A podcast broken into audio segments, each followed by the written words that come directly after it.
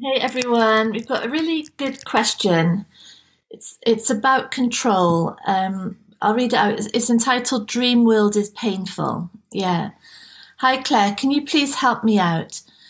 The idea of the I is not real, like Alan Watts said in the quote you discussed on the Saturday Quote podcast, but the experience of it seems real. I can see that we are the life force or consciousness, but on the other hand, my experience from nanosecond to nanosecond differs. I sometimes really get lost in the stories. The I, made of thoughts entangled in each other, yeah, very cool. Nice expression, spins, full of blame, self pity, anger, and fear. Then my body gets contracted, yeah, my heart area hurts. I want to have control to stop it, but that keeps the whole structure in place. When the I, gives it up, I notice the story collapse and I'm free. But there is still a need for control. How can I loosen this? Or is that the need to loosen it the problem? What to do?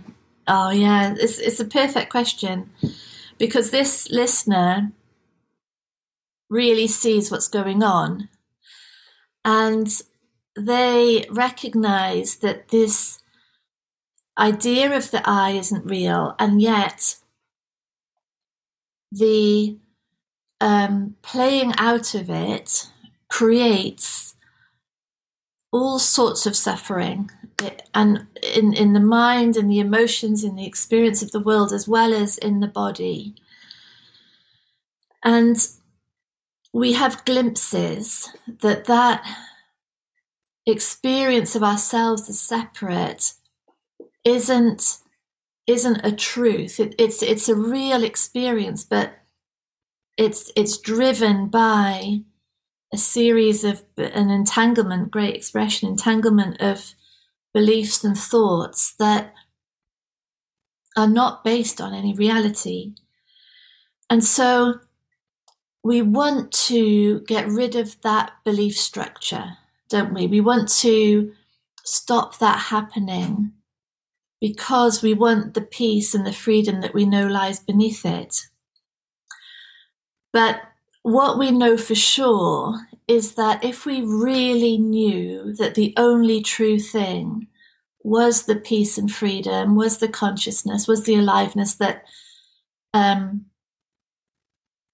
in, in which all of these thoughts are occurring, if if if the mind really knew that, there wouldn't be a need to get rid of anything. There wouldn't be a need to loosen anything, to control anything, to have any sort of different experience because it would literally be like being in the cinema, watching a film.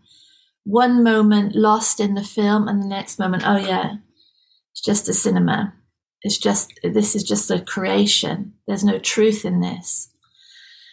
Um, but while we don't know it, and this is this is the tricky thing because it and this is why um, the search for enlightenment the search for wholeness is the problem. Because the search of it is saying there is something not okay with with what is going on in the mind. There's something that has to change. There's there's different emotions that should be felt. And that's there's a truth in that because we know deep down that this isn't what we are that our our design isn't to be in constant fight or flight mode to be constantly self-blaming ourselves constantly fighting the mental creations of the mind so there's a truth in it. There's a truth in all seeking. There's a reason for the seeking is because the whole thing is is incongruous with with what is true. But yet it's the seeking because it's the seeking that is coming from the mind saying this has to change that is ultimately hiding the the peace and freedom that we are. Do you see that? It's quite it's quite uh, uh, convoluted, but but really, let's just just leave it sort of simply. When the mind knows, when the mind settles into what's true, then there is no experience that has to be um, got rid of, has to be controlled. There is no emotion that isn't okay. There's no thought that isn't okay because it's known for what it is. And the the desire yeah the desire to get the desire to get back to what we are to to experience the truth of what we are through control of the mind through control of experience or emotion that's the thing hiding the truth of what we are. That's the thing that is maintaining this whole vicious circle so it's not the desire to return home that is causing the issue, because that desire makes total sense. It's the belief that the way home is through control of experience, control of mind, through resistance to reality, through um, separation. That's the confusion. So let's stay with the idea, you know, the desire to um, to re realize the truth of what we are.